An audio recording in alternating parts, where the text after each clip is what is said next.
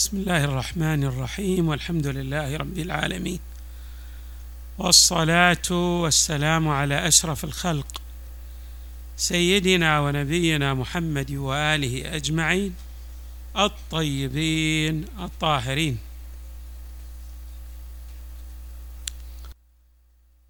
كما عودناكم في كل مناسبة نأخذ درسا من تلك المناسبة.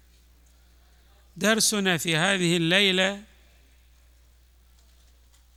من أبي الفضل العباس عليه السلام.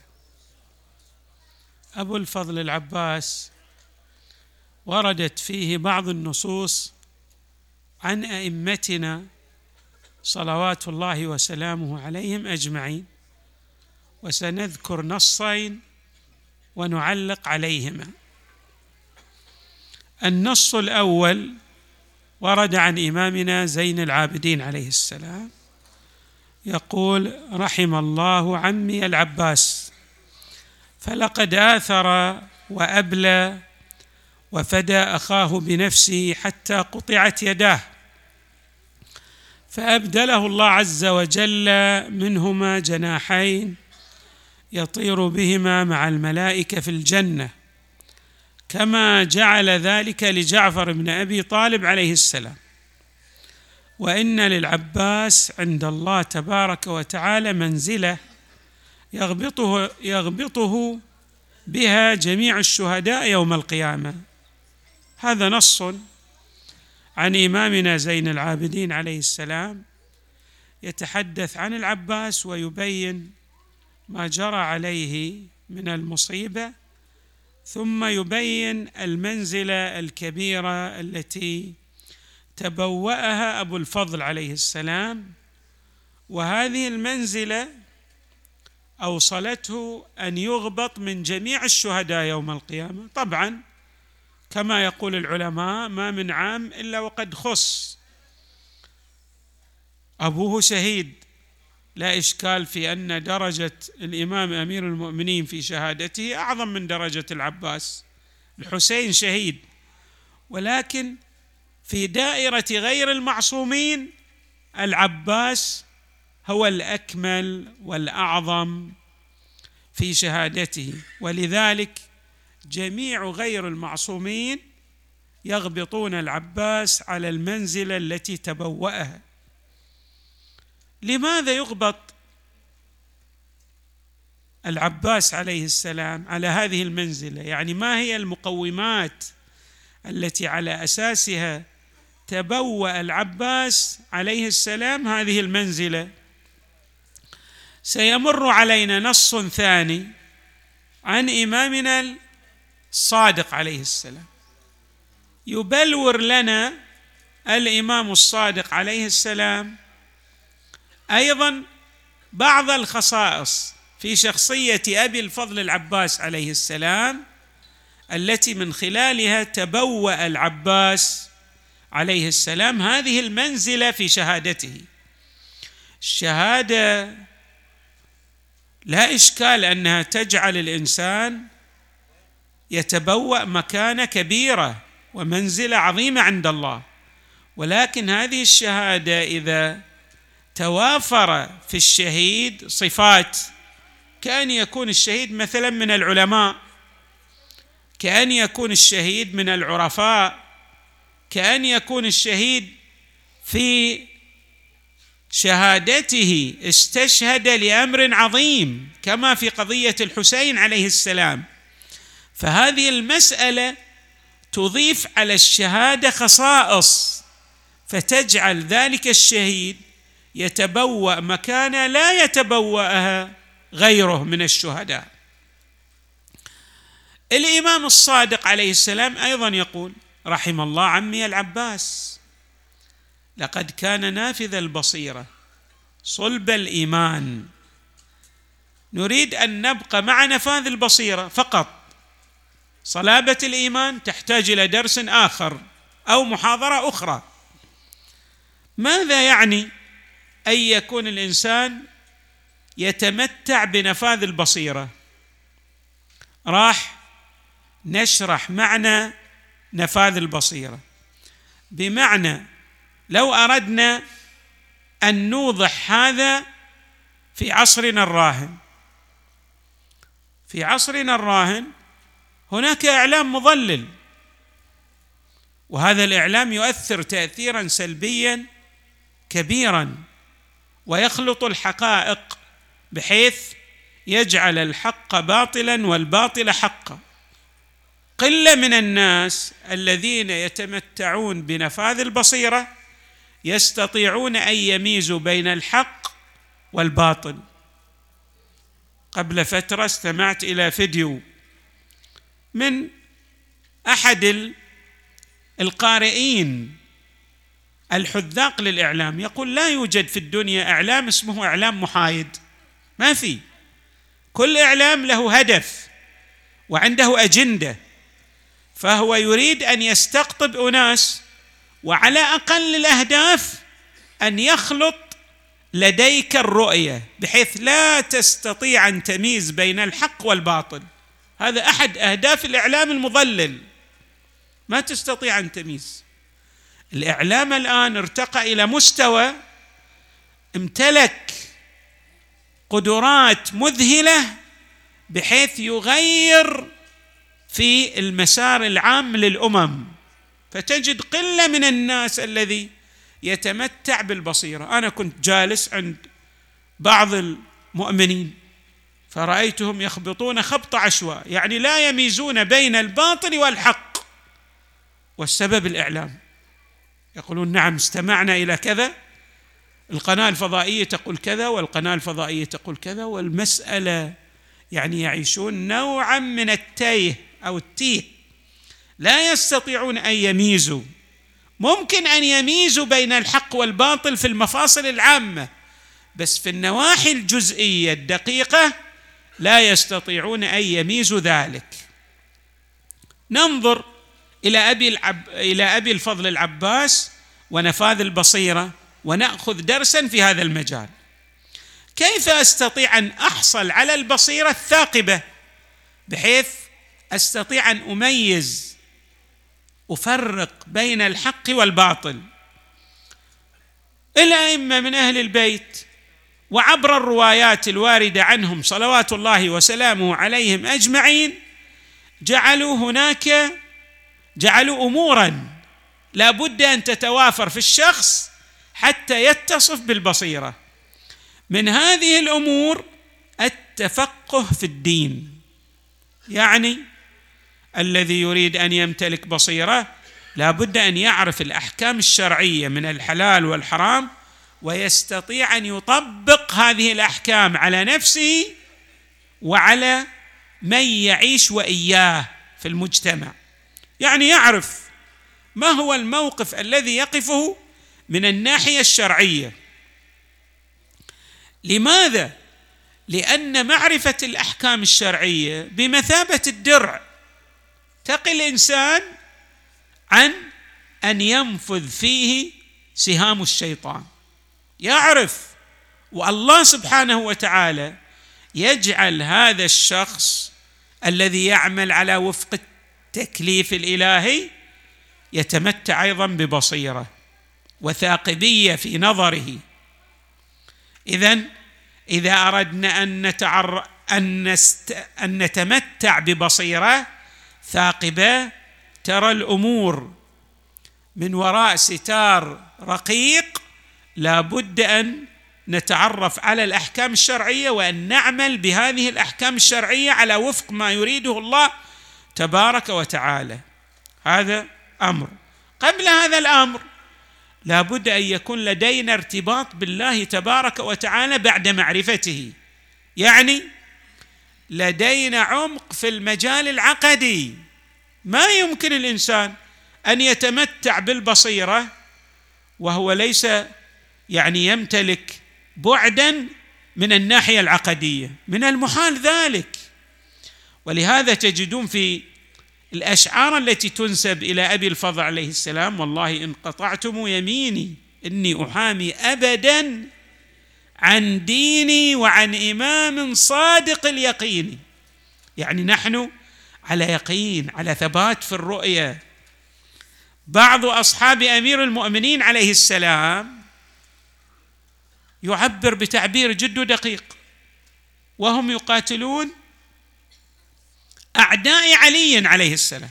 يقاتلون أعداء علي فيقول والله لو طردتمونا أو أجليتمونا إلى سعيفات هجر يعني لا وصلتمونا من العراق إلى الاحساء فكان لكم النصر علينا ولكننا نعلم أننا على الحق وأنتم على الباطل.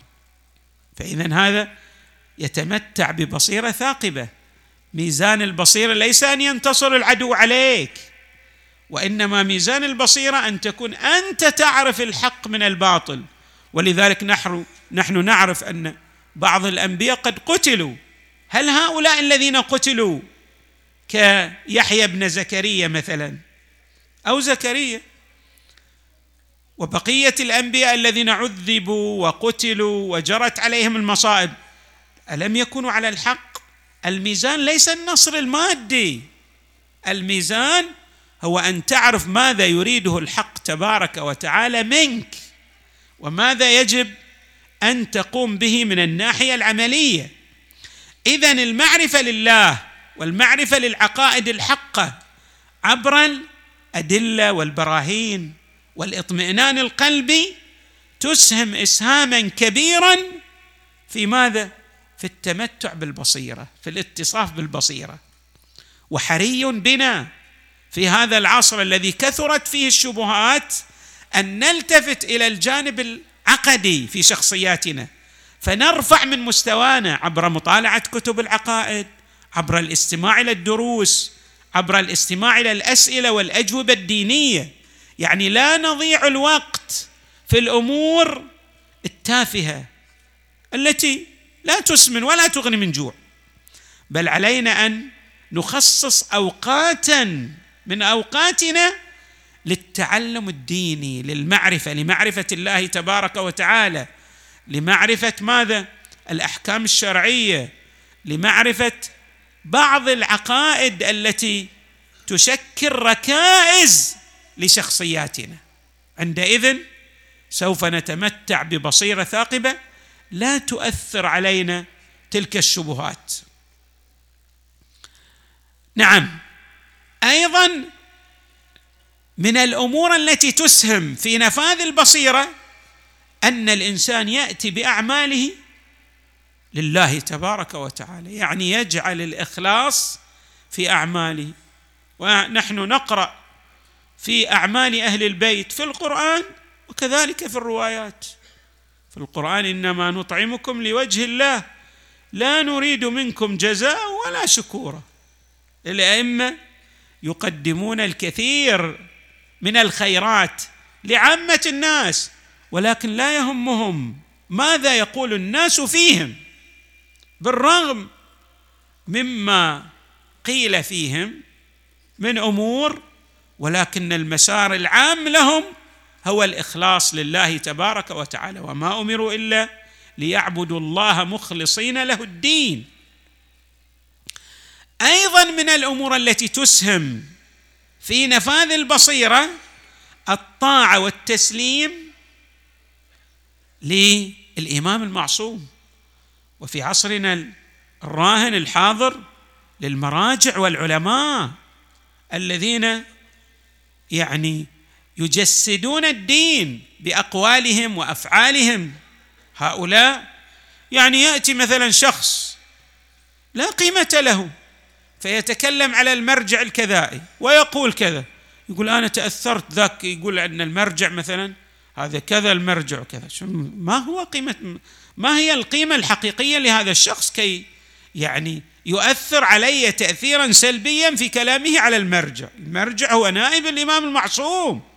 بالتالي الكلام الذي يقوله ذلك الشخص كما نعبر من الناحية العلمية هو شبهة في مقابل بديهه لا تؤثر علي. كما كل شيء لا بد أن ترد عليه شبهات. في أعظم من من الحق تبارك وتعالى القرآن يقول أفي الله شك؟ فاطر السماوات والأرض. ألا توجد شبهات في وجود الله؟ هناك شبهات. كذلك من يريد أن يصطاد في الماء العكر يستطيع أن يأتي ببعض الشبهات على أعظم مراجعنا. يعني ويقلب الحق إلى الباطل والعياذ بالله. اذا علينا أن نلتفت إلى مسألة الطاعة والتسليم للمعصومين وكذلك الطاعة الأنزل في الرتبة للمراجع والعلماء. السر في شخصية العباس ترون هذا الخضوع التام والتسليم الذي يعرف أن الإمام هذا الإمام الحسين هو إمام معصوم يمثل همزة الوصل بينه وبين الله تبارك وتعالى. فلذلك لا يمكن أن يحيد عن هذا الصراط السوي الذي يوصله إلى الله. وهناك أيضا عوامل متعددة تمنع الإنسان من البصيرة منها الذنوب والعياذ بالله. نعم. قال الإمام الصادق عليه السلام ما من عبد إلا وفي قلبه نكتة بيضاء فإذا أذنب ذنبا خرج في النكتة النكتة البيضاء خرجت نكتة سوداء فإذا تاب ذهب ذلك السواد وإن تمادى في الذنوب زاد ذلك السواد حتى يغطي على البياض فإذا غطى على البياض لم يرجع صاحبه إلى خير ابدا. وهو المعنى المراد من قوله تعالى كلا بل ران على قلوبهم ما كانوا يكسبون. العامل الثاني أيضا الذي يوجب البعد عن البصيرة اتباع الهوى. الإنسان ما يصير عنده موازين دقيقة.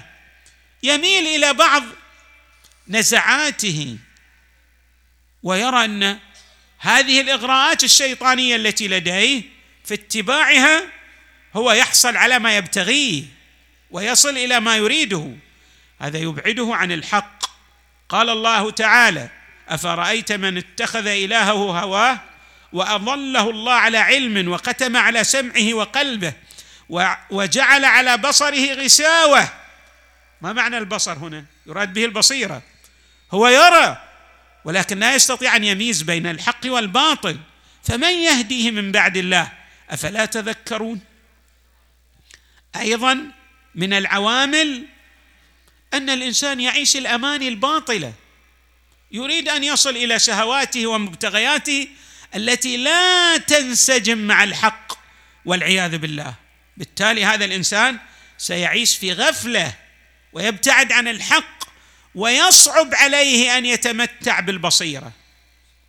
اذا إمامنا أمير المؤمنين أيضا يشرح هذا المعنى فيقول دوام الغفلة يعمي البصيرة وذهاب البصر خير من عمى البصيره الإنسان يصير أعمى ما يشوف من الناحية الخارجية ولكنه قد يتمتع ببصيرة. ولذلك ترون عبد الله بن عفيف الأزدي في مجلس ابن زياد هو أعمى. ولكنه ماذا؟ يتمتع ببصيرة ثاقبة ويعرف أهل الباطل ويميز أهل الحق ولديه استعداد أن يضحي بنفسه قربانا في سبيل الله لأنه يرى أن هذه الحياة الدنيا كما عبر سحرة فرعون فاقض ما أنت قاض إنما تقضي هذه الحياة الدنيا.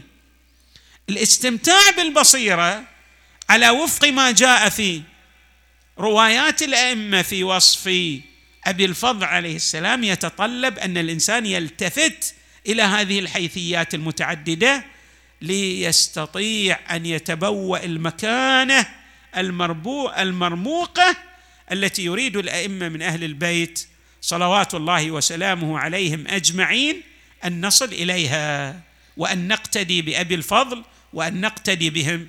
صلوات الله وسلامه عليهم أجمعين. نسأل الله أن يعيد علينا هذه الذكريات العطرة ونحن معهم في الدنيا والآخرة. وصلى الله وسلم وزاد وبارك على سيدنا ونبينا محمد وآله أجمعين الطيبين الطاهرين.